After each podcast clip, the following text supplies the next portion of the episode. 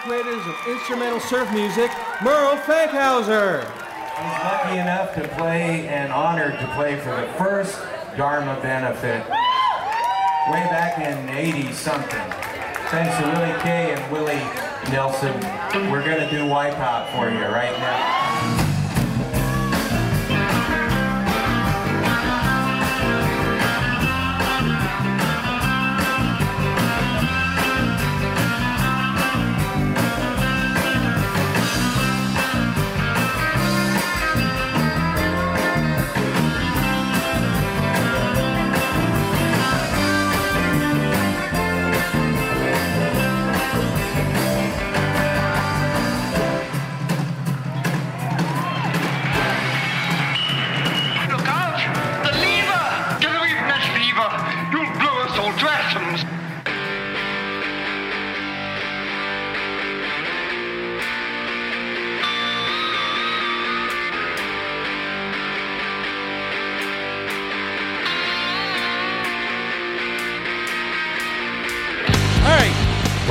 Everyone. This is another episode of That Record Got Me. Hi, I'm your host, Rob Elba. It's wonderful having you all here with me.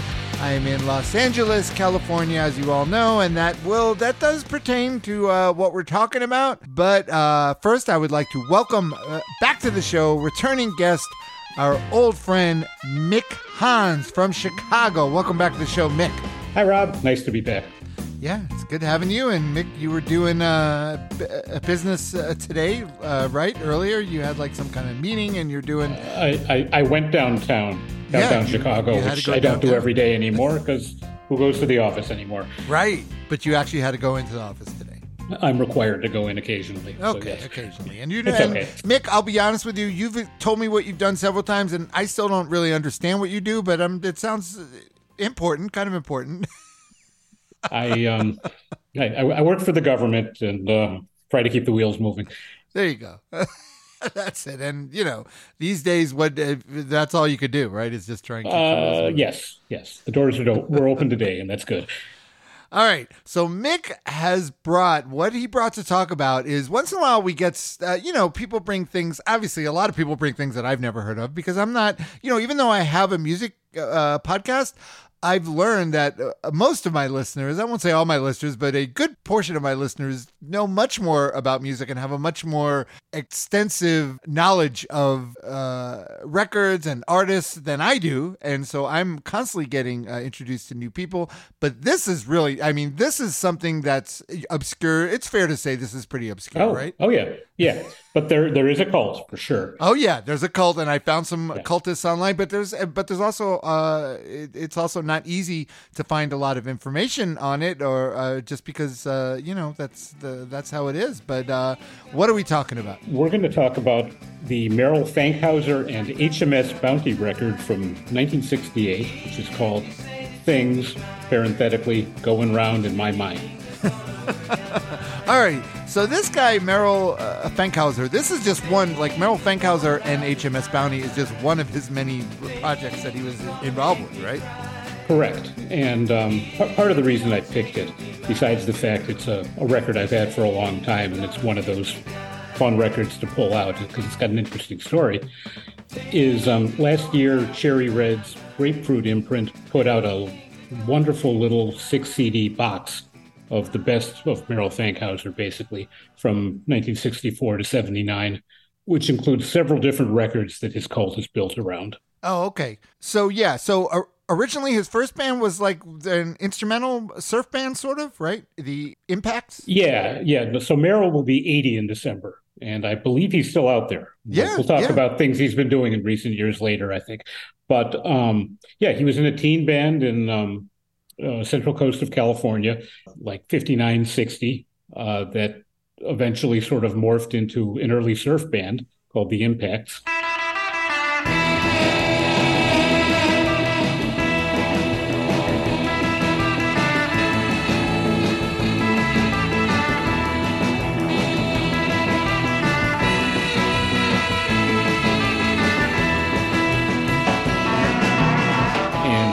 claims to be the author or um, you know the guy who did the first version of Wipeout.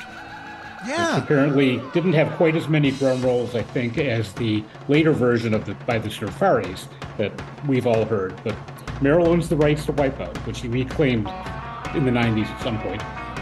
Um, and then he was later in a kind of a, a so-so, you know, early 60s garagey kind of band called the Ex- uh, Merrell and the Xiles, Right. uh, which is also in this box. And uh, after that, he was in the first of his real cult bands, which was called Fapardokly. The music scene has got me down.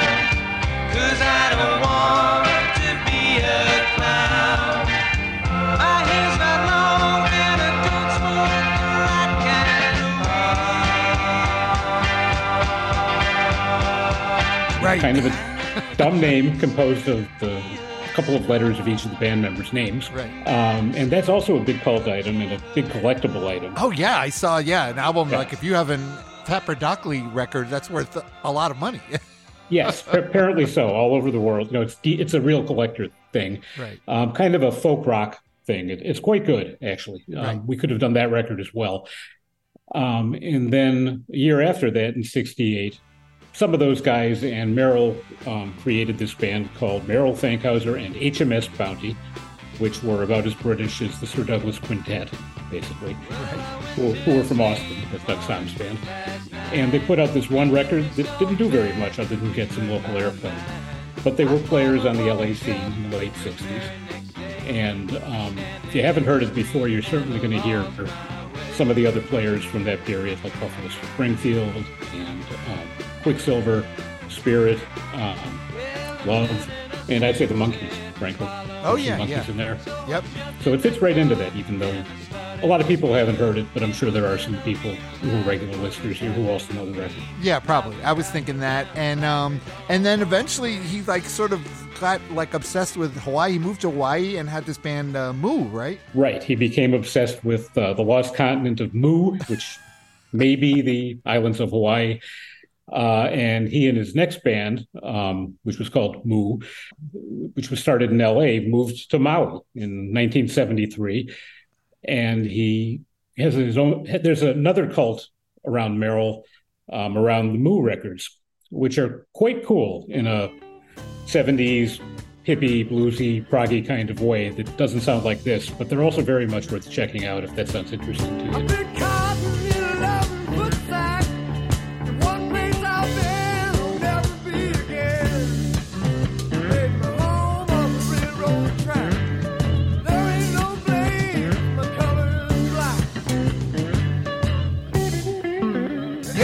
So he was. So I guess we could just say he was a very he was an interesting uh, character. Like you said, playing since he was a teenager in California.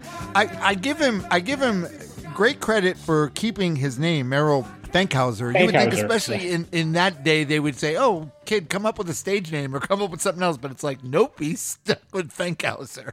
Right, a lot of letters on the back of the uniform. And interestingly, um, his father, Milt Fankhauser, uh, he was born in Louisville in 1943. His father was both a pilot and a race car driver, and he raced in the 1950 Indy 500, according to what I found online. Oh, nice.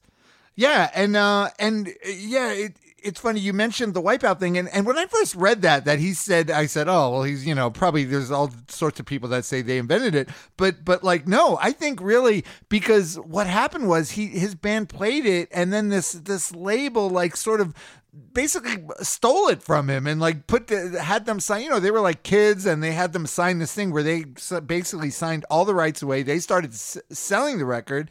And for years he would uh, you know have people would ask him to sign this record that he got no money from and had no writing credits on but he did win uh, the credits back like you said in 1994 he won the uh, publishing rights back to it so uh, Yeah, uh, uh, Merrell's journey through the '60s is really the story of you know early rock and roll exploitation. Oh you know, my by God, yeah, managers yeah. Of, of young bands. I, I don't think he ever made a cent from any of these bands, but uh, he has somehow continued to be a working musician.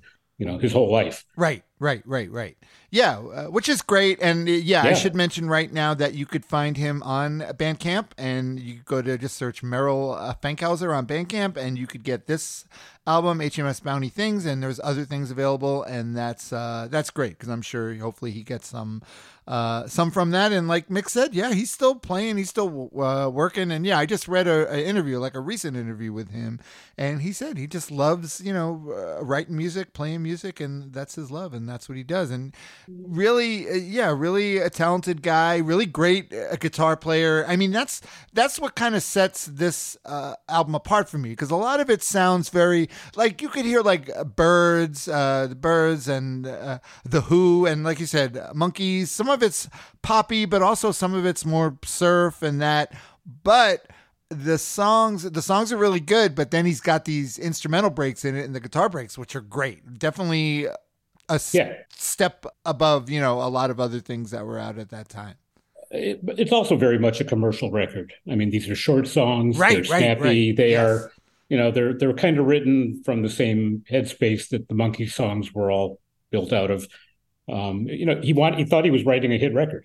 right I think, like everybody in LA thought they were doing in 1967, which is hard to believe looking back today. But I think that's what they all thought they were doing. well and the one thing the label that this originally came out what was the label that this originally came out of Um, so it was on the Shamley label, which was part of Uni, uni right think was part of MCA, and you, you probably did this research too.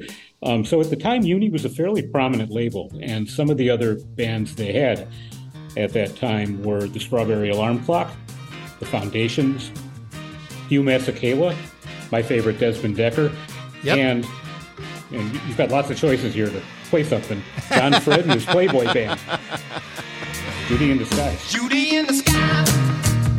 Well, that's what you are. A lemonade pie with a brand new car.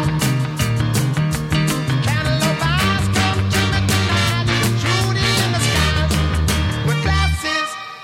right but also what who did they sign though around the same time as this Yeah, one of the reasons this record lost momentum is they signed Neil Diamond, you know, after his songwriting period, and um, lost all interest in promoting this band. Right. Got behind Neil Diamond, and they were very effective at that. Hot August night and the leaves hanging down and the grass on the ground smelling sweet.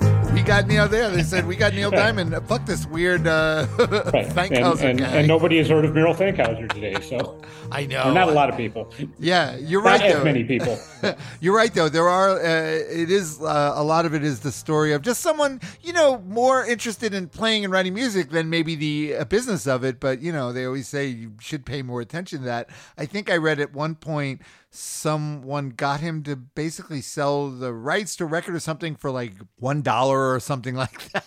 Some ridiculous thing, and it's just. Uh, Yeah, I don't know if I saw that one, but there were a lot of stories like that throughout the '60s. Yeah, yeah, yeah, yeah. And uh, just you know, it's a shame, but we got this. Uh, we got this stuff to listen to, and this is a great record. And like I said, something I never, never heard before. Uh, was really excited to hear. Uh, you know, I've been listening to it for the all week, and it's just really great, catchy songs. Like like Mick said, really short, uh, poppy songs that that get in your head, and and they're. A lot of them are earworms, and they're really good. And uh, let's uh, let's get to it. Let's get with the opening track. It's uh, things going round in my mind.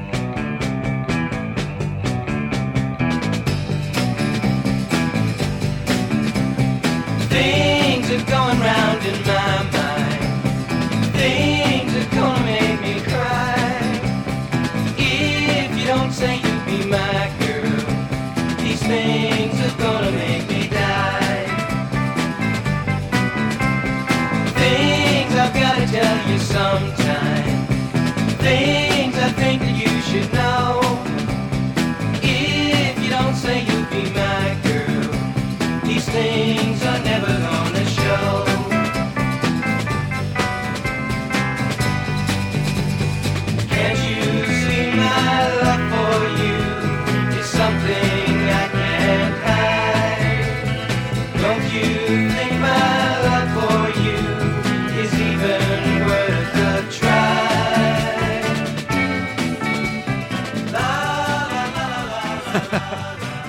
great. It's just like a really great song. That that uh, that bridge that comes in is is awesome, and uh, and the harmonies and everything. It's just it's really a great song. Great opener. Yeah, I, I, I'm sure it was intended as a single. Um, sounds like other stuff of the period for Yeah, sure. and you could totally hear it. You could you could imagine it have been like a like a hit single, whatever you know at that time. Like I said, uh, Byrds. I hear a little Byrds influence there with the jangly guitars and the harmonies. All right, so Mick, here's one question I have for you. Not, I know you're a huge music fan, not a musician at all, right? Um, I failed at a couple of, of instruments, but I am not a musician. Okay, that's just to show people. People think I only have musicians on, I guess, and see that is not true. I have music fans on, and I always, you know, I've always said that really the real fans of music are the people that aren't musicians. Those are the ones that really. Well, yeah, actually, I was thinking about that while listening to one of the recent shows with um, somebody who's a real musician, really picking apart how the songs were constructed. Right. And you're not going to get that from me. Yeah, yeah, yeah, but which is great. because it's more pure. It's more pure fandom. But how do you discover like how do you discover uh Merrell uh, Fankhauser? Um, I think I originally discovered it in a review in Option magazine at some time in the 80s during, it must have been one of the many reissues of this record. Oh, okay. And it sounded cool. So I wrote away for it. And actually, the copy I got included a Xerox photo of Merrell playing guitar, and it was autographed. Oh, nice. Xerox, not a not an eight by ten glass. Right. sheet. It Xerox. That's awesome. I love that. You know, I remember that too, Mick. I remember sending away. We used to send away for stuff. You'd read about something Sure. and you'd send away mail order and you'd get it, and that's awesome. You couldn't dial up and listen to it. In fact, you couldn't hear it unless you, You found couldn't. a copy. And So you I, had to go I had by- never seen a copy of this before that. I don't think. yeah, you have you had to go by the faith of what you're reading of whoever Right. you're reading the review of it, and you said, ah, that sounds interesting. That sounds like I might like it, and and a lot of times, yeah. Uh, and, and then after that, I bought a couple of the Maui records, which were very different, but also pretty cool and fun. But this record also and the Fapardokly record have been reissued several times over the years on CD by Sundazed, and um, along with this more recent box. Yeah, so it's yeah, out there, un- unless you want the valuable collector edition. Yeah, that's cool. Yeah, I actually found when looking around online, I found like a couple of different issues of it. But that box set sounds awesome. It's amazing because yeah, you really want to. If you like this guy, if you're interested and you like this guy, yeah, there's so much to dig into, so much interesting stuff. Yeah, it's fun. Yeah, it is. It's great. And uh, now we get uh, let's see, song number two. Another like like we said, just quick, short uh, pop songs, but great. This is "Girl, I'm Waiting for You."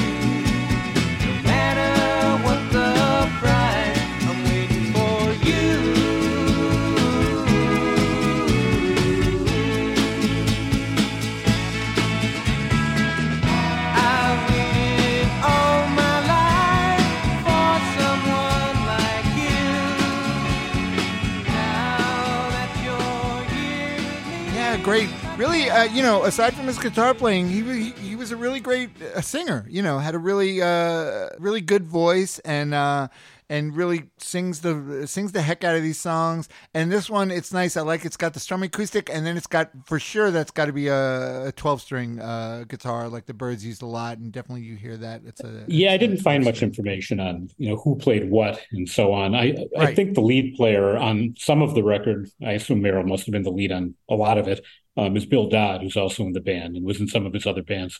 Oh, okay, okay. Yeah, so we didn't mention. So basically, uh, HMS Bounty uh, on bass, you had uh, Jack Jordan, right? Yeah. Jack Jordan on bass and Larry Myers on drums.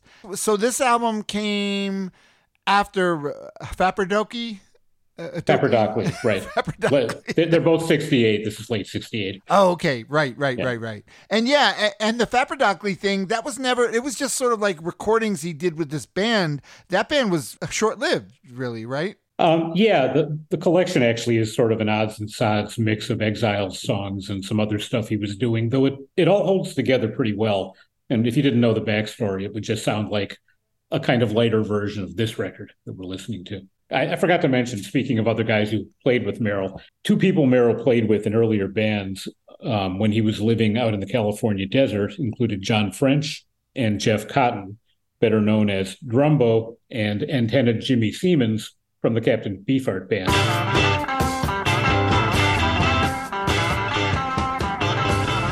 My smile is stuck. I cannot go back to your frown land. My made up of the He was a bit of a rival of Merrell's um, in the late 60s. So he's in and out of that scene a little bit. His family, yeah, because his family moved. They lived like right near each other, right?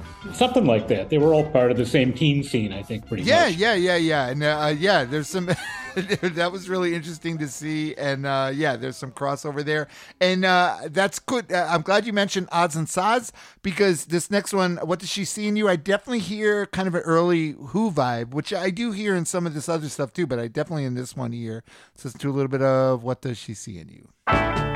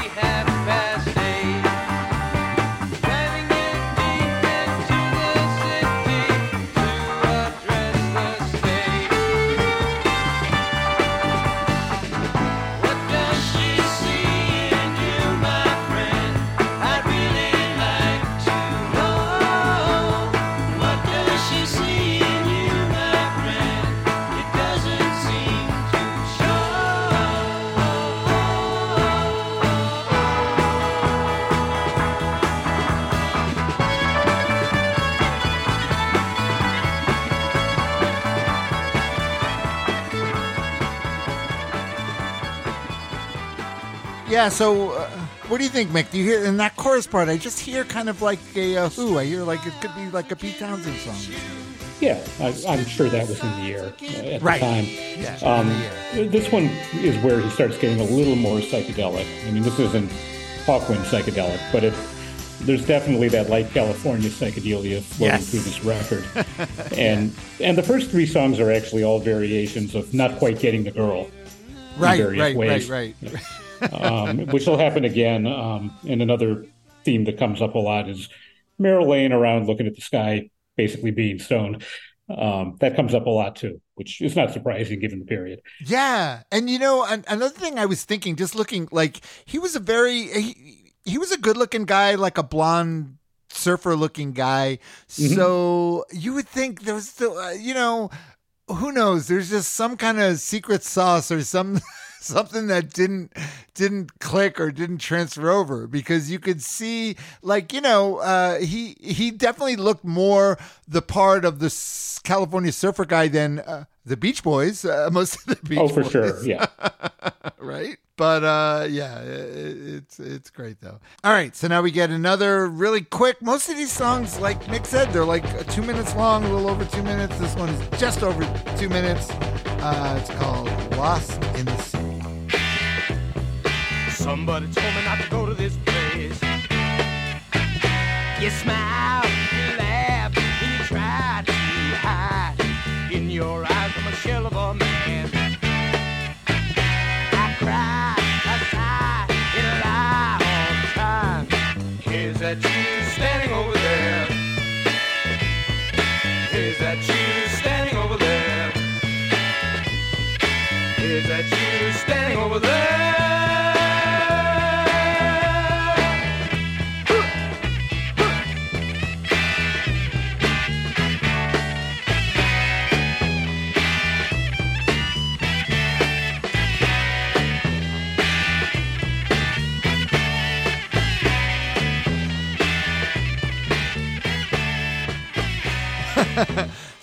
So yeah, that guitar, that like uh, fuzzed out guitar stuff. I mean, That's that's so great, and that's so '60s. And this, so you discovered this in the '80s, right? This is when you discovered right, you yeah. started listening to this in the '80s. But uh, uh, so this, like this, is uh, before. I know we're about the same age, like we said. So this is a little before our time. So Oh yeah, we we were young young boys in short pants. we were young boys, came out. right? So you, I kind of miss like it's funny. Most of this music we came to like later, and we came to. I'm sure you came to appreciate like Oh, I yeah, did. as I came- classic rock. Yeah. Yeah, right. Yeah, it's classic rock. But you, I don't know. Do you have any older siblings or something? Because I, I have an older sister, so I did get exposed to some stuff earlier. You know, maybe when I was a little. Uh, no, well, I'm I'm the oldest of two, but there were certainly you know older brothers in the neighborhood who you know were influences on some of my early musical taste. Right, right. Yeah, and I had cousins that I know were already like now I realize they were they were already smoking pot and stuff like that and I'd go and you know and I but I didn't realize it then but they were this is this is the music that you lay around and you smoke pot and you listen to in the Sure. 60s. This is it. Uh, yeah, I, I hear some cream in this one, and oh I yeah, wasn't with, sure. with that uh, guitar, with the fuzz guitar.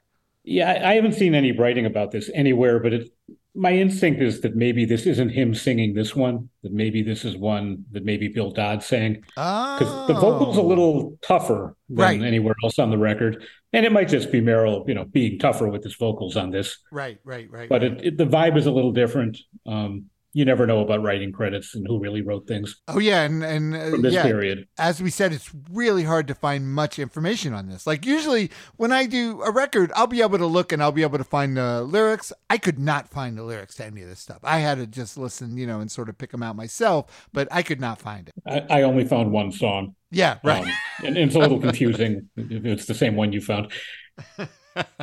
That's on the on the B side. Yep, yep, yep, yep. But um, you know, well, whatever it is, what it is. But we're bringing it to light of day now, and now we got another uh, two-minute rocker. This is your painted lives.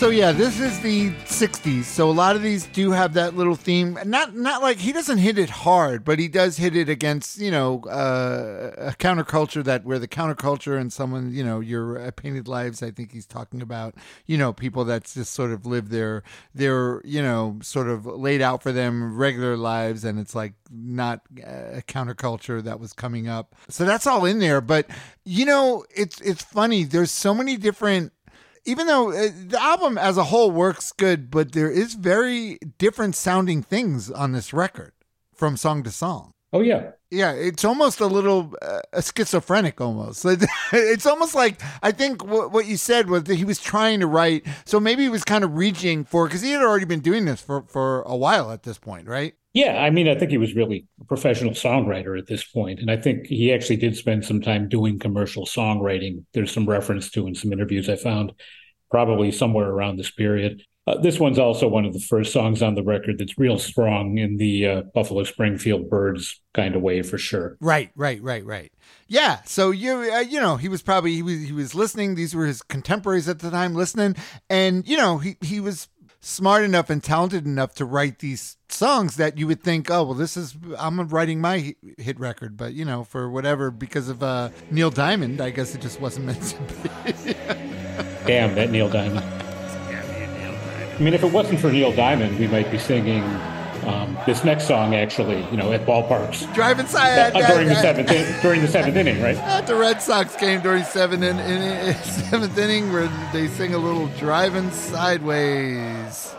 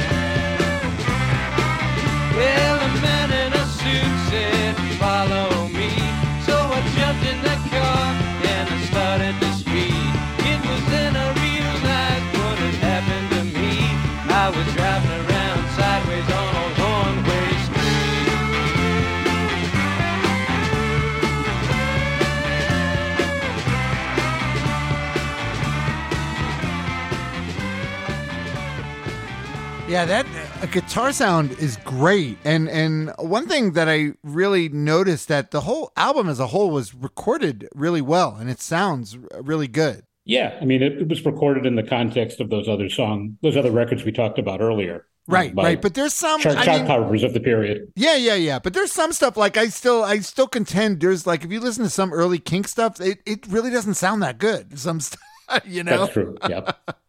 but uh you know obviously great songs and uh it transcends but yeah this is uh he he he definitely had it dialed in as far as his uh guitar sounds and uh layering the guitars and stuff i mean it's definitely pretty sophisticated i would say Yeah, this is the real nugget, I think, of the record.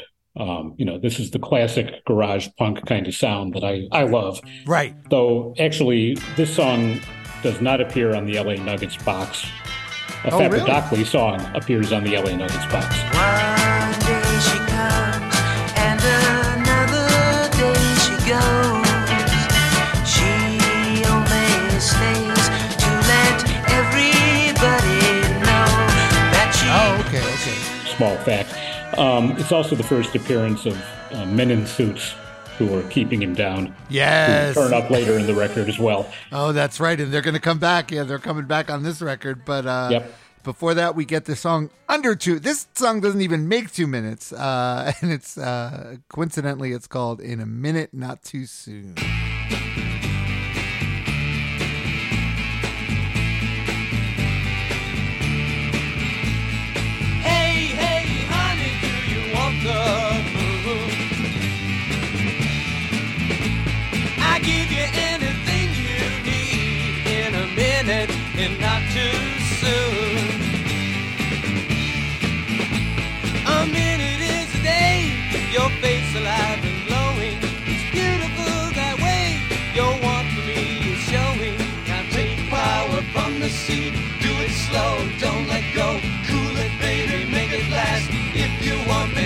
Show.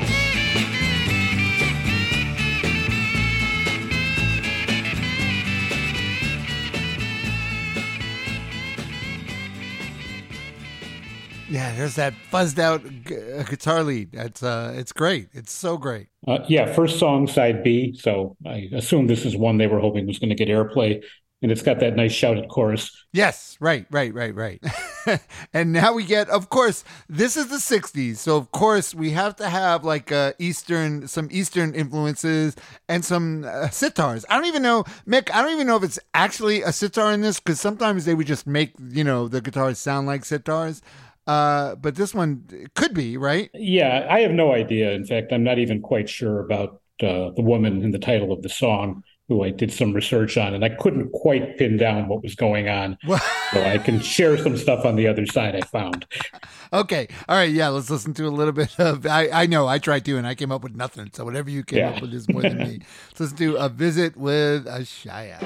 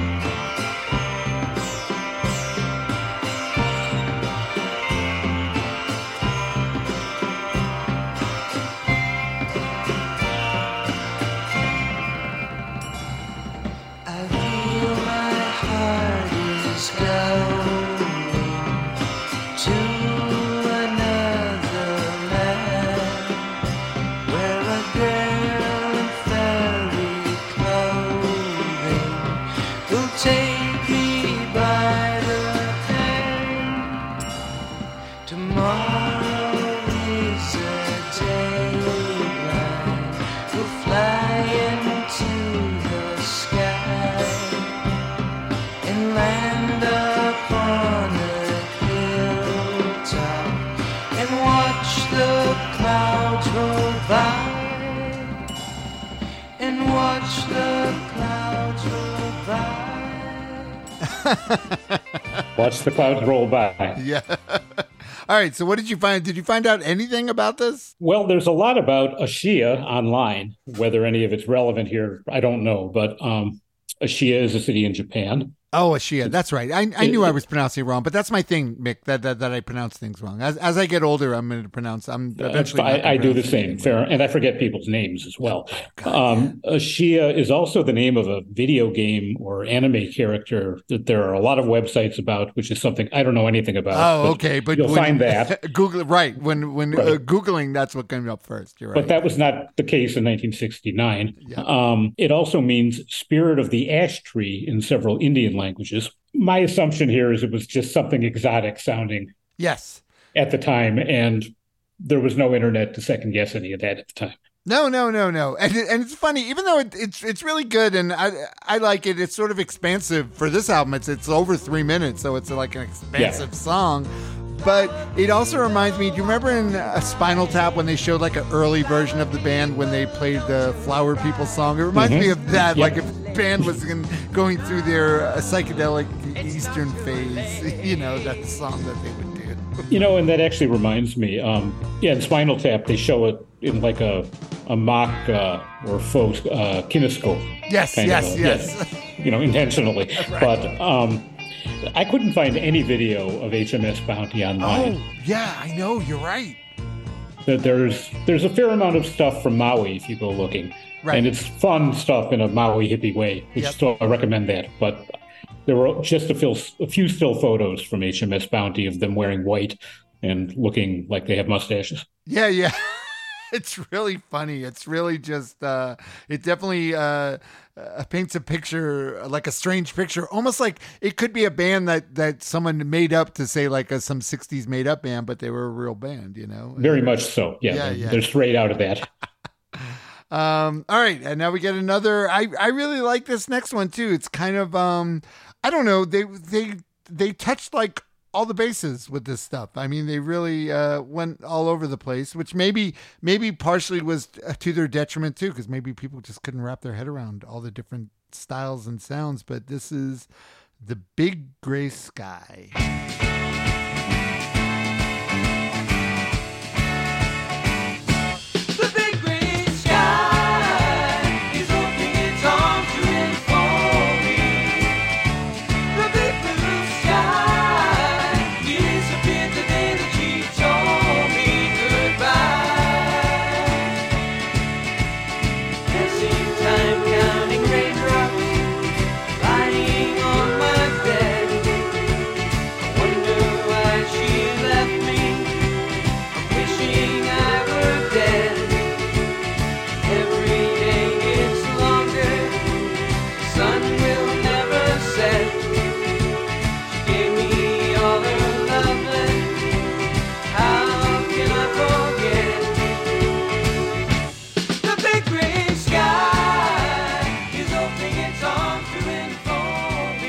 Yeah, you know, really, when when first when when I listened to this, I said, "Oh, this just sounds like uh, like a '60s, like a classic. Like if you're watching a movie about the '60s, this would be playing on the radio." But when you really listen to it, there's a lot going on with the uh, guitars and the intertwining guitars and stuff. There really is a lot going on. It's very, it, it it's crafted very well. Yes, yeah, it's all well crafted. Um, and this is another one of those songs where Merrell's laying around looking at the sky. Yes. oh, you know these. You know this guy smoked a lot of weed. he did, and pro- hopefully, he probably still does. You know, good for him. I hope he do. I hope he is.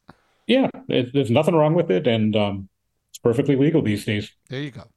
Um, yeah, I contend anyone over uh, 65 should automatically be just uh, given weed, like uh, Medicare. When you get your Medicare, you should get weed automatically too.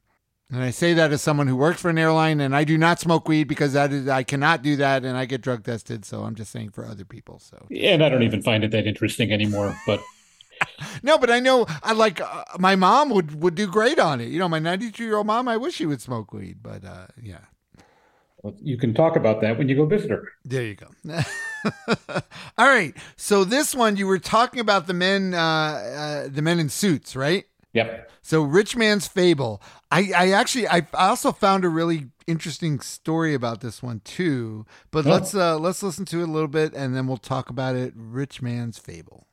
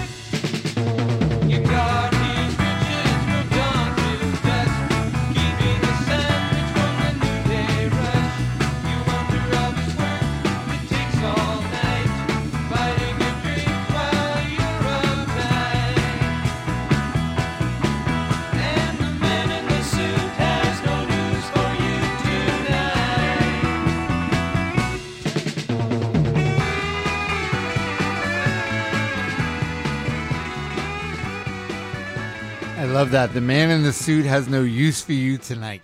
Nope. This was one of the singles on the record. Oh yeah, I could totally see that how it would be. Uh, yeah, there's some um, photos online of a picture sleeve. Oh, for nice. this particular record. Yeah. Nice. All right. So, did you see something about uh, Faber? Um, they used to play at this place called the the Cove in uh, Pismo. Yes, but why don't you tell the story? Because I think you've memorized it better than I have.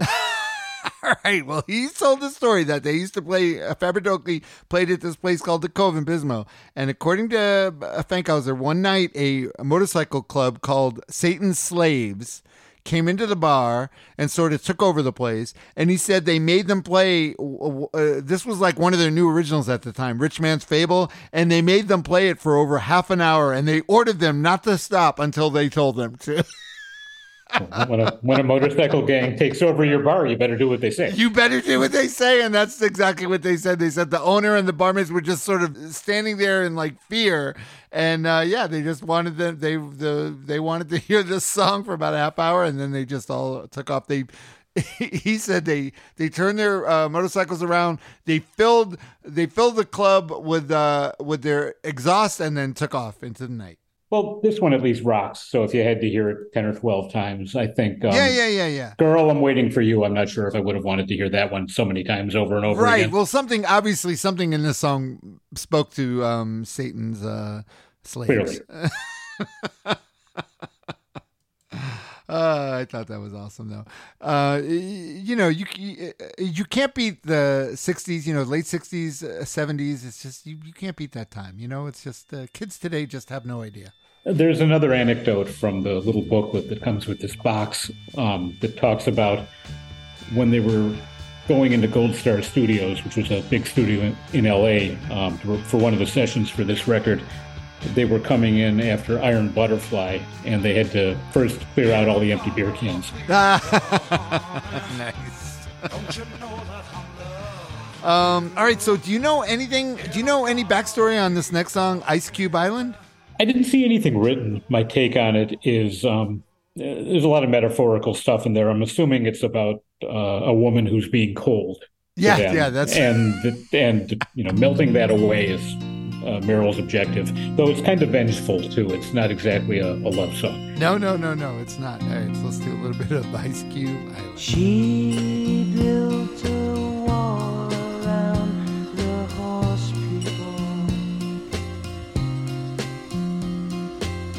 trampled the garden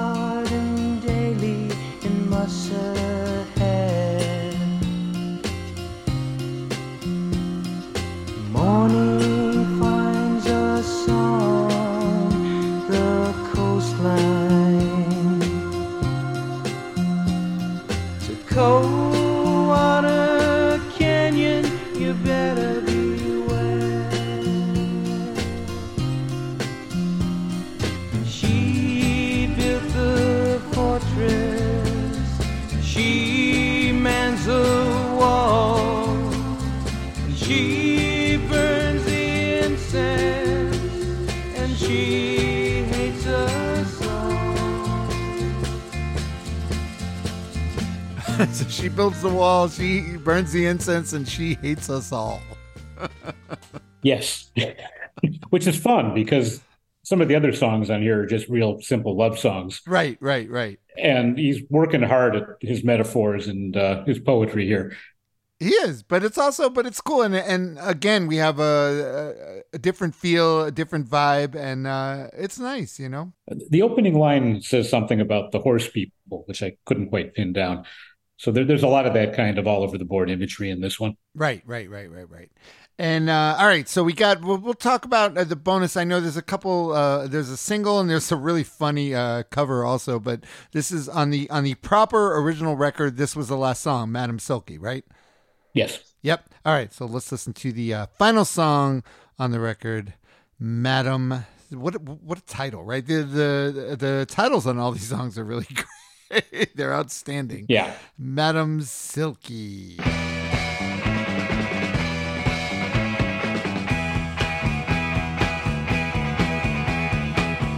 From your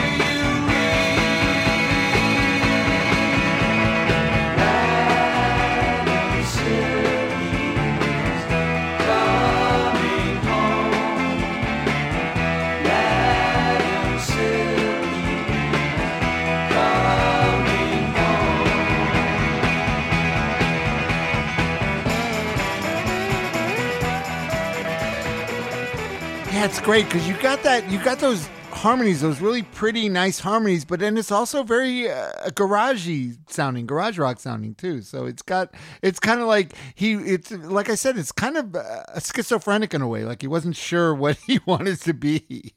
Yeah, he wanted to do something raga and Eastern influence, and he wanted to rock, and there were other bands like that in that period too. So Right, right, right. it's right. not out of place. No, no, no. it's a right. it's a weird song. Um, it sounds like he's stalking somebody, but then he also wants to comfort her, Right.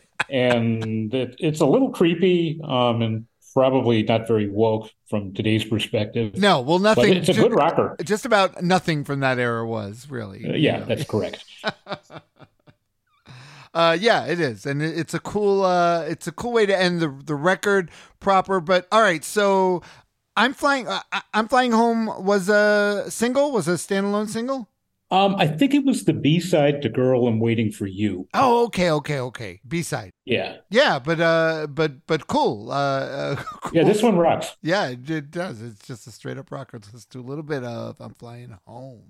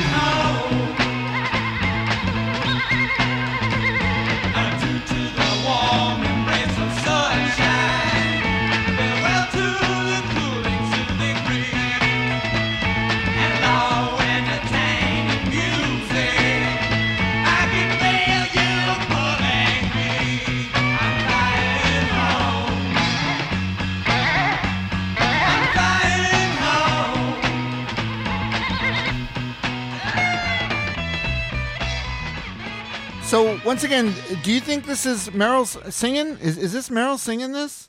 Well, I'm probably competing with what I said earlier because it, is that same kind of gruff delivery. Right, the- uh, the gruff, yeah. Aggressive, much more aggressive.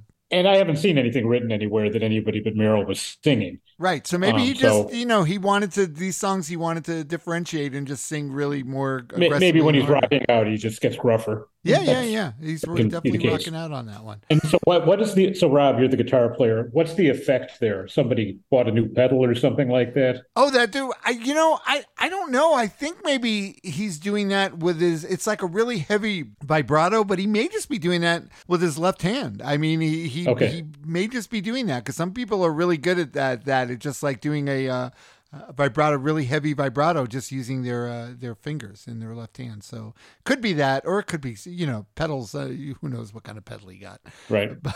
but yeah, it's cool. It's definitely cool. 60s, t- totally 60s sounding, but great. All right. Every this is probably like one of the weirdest covers that we've done on the show. If we had an episode of like, uh, you know, just strange covers, this could be a song. I could see you coming in with this song. Yeah, it, I could. You're right. So what is it? Well, this is. Uh, Okay, so we're going to hear both sides, I think, of a single that came out after the record basically failed, but I guess there were some tracks left. Right. Um, I assume we're going to first hear his version of Everybody's Talking, which is the Fred Neil song that we all know the Glen Campbell version and the Harry Yes. Nilsson versions. This is more of a mariachi Doug Sahm version. Yes. And apparently the band on it is part of the Wrecking Crew. Uh, Jim Gordon, Carol Kaye, Oh, Al Casey, Larry Knechtel are the people credited with it. And then the other side is a co-write with somebody named Don Aldridge, who wasn't in the band, that has something to some kind of a tale of dope smuggling. Yeah, right. But Tampa, and this is great because I, I feel like I, I definitely felt a kinship with this record because, like I said, it's very California, and I'm in California now. Mhm. But I came here from Florida, and this one's let's listen to we'll listen to the single first, and then I think I'm going to play out with that crazy bonkers cover of Everybody's Talking. But let's hear the the single. Uh, this is also like really, it's just really weird. Like you said, it's like a really weird. Uh, Yeah, I'm I'm flying home fits on the record. These other two don't quite, but they're fun. They're fun. Uh, yeah, they really are. Let's listen to a little bit of Tampa Run.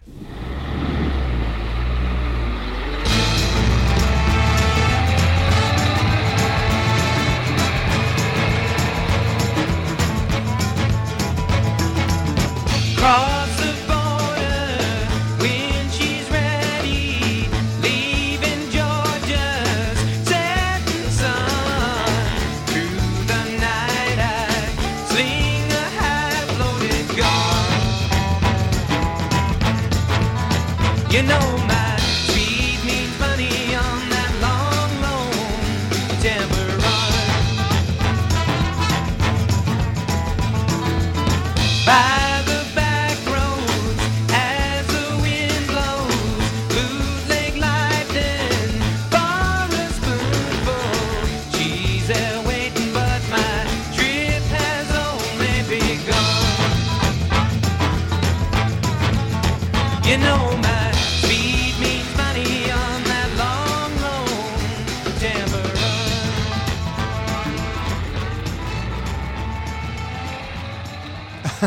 Yeah, it's a it's a cool single. It's got like the horns in it, I think, and it's got that guitar. I think it's like a slide. Uh, it's slide guitar. Almost sounds vaguely sitarish too. So uh, it's just uh, it's definitely cool. Definitely, It's like the Byrds going country-ish kind yeah, of. yeah, yeah. way. Right, right.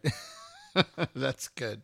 Um, yeah, and I think, like I said, I'm gonna play out the episode with everybody talk because I usually, like lately in episodes, I like to find like weird covers of, uh, Mm-hmm. you know, and this one fits perfectly. It's just so bonkers. So, um, Yeah, I'm wondering actually what you're going to open with on this one. well, we'll see. I haven't thought about it. Yeah, I'll- see what you find.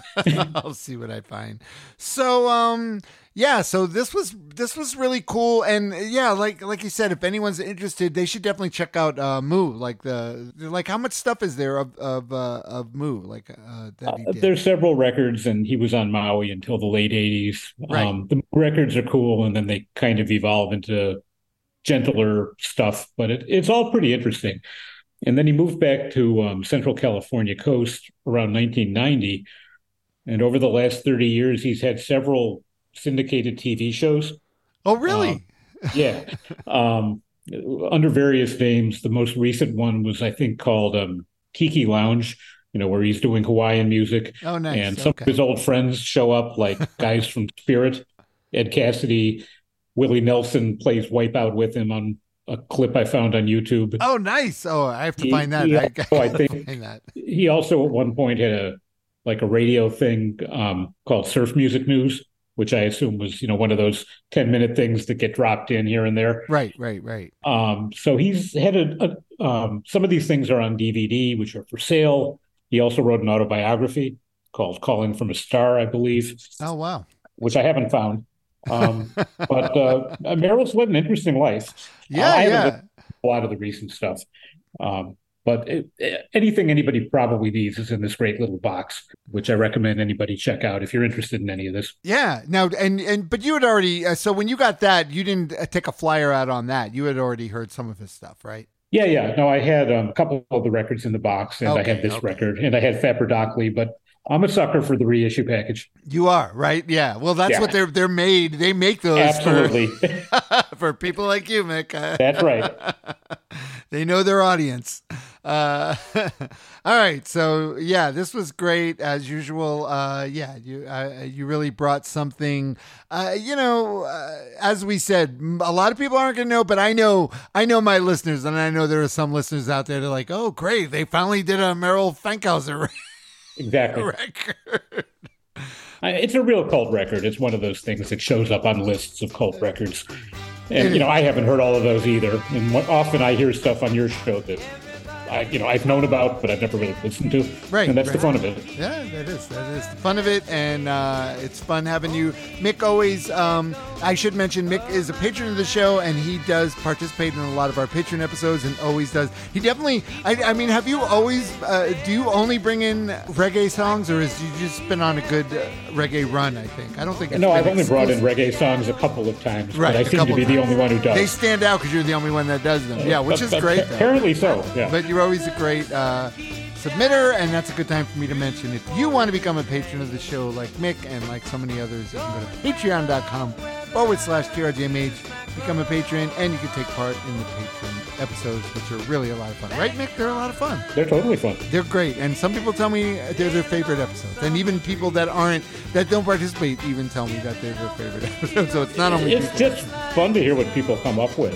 right, And right, yeah, I, it is. I mean, obviously, among the Patreon listeners, you've got usual suspects at this point. Right, so, right, You know, exactly. I'm, I'm kind of curious to see what certain names are going to come up with. Yes, yes. All right. Uh, don't forget you can follow me on Instagram and Facebook. It's at that record got me high on X, which X is a complete dumpster fire now with everything going on in the world uh, crumbling. I would wouldn't recommend going on X at all. Don't. don't I'm not even going to give you where we are. I, I, I just stay away. That's my advice. You can email me at trgmh33 at gmail.com. Don't forget patreon.com forward slash trgmh1. Become a patron. Once again, thanks everyone for listening. Thanks, Mick. As always, it was great talking to you. Always fun, Rob. Thanks. Yep, we'll see you all next week. I'm Rob Elba. Everybody.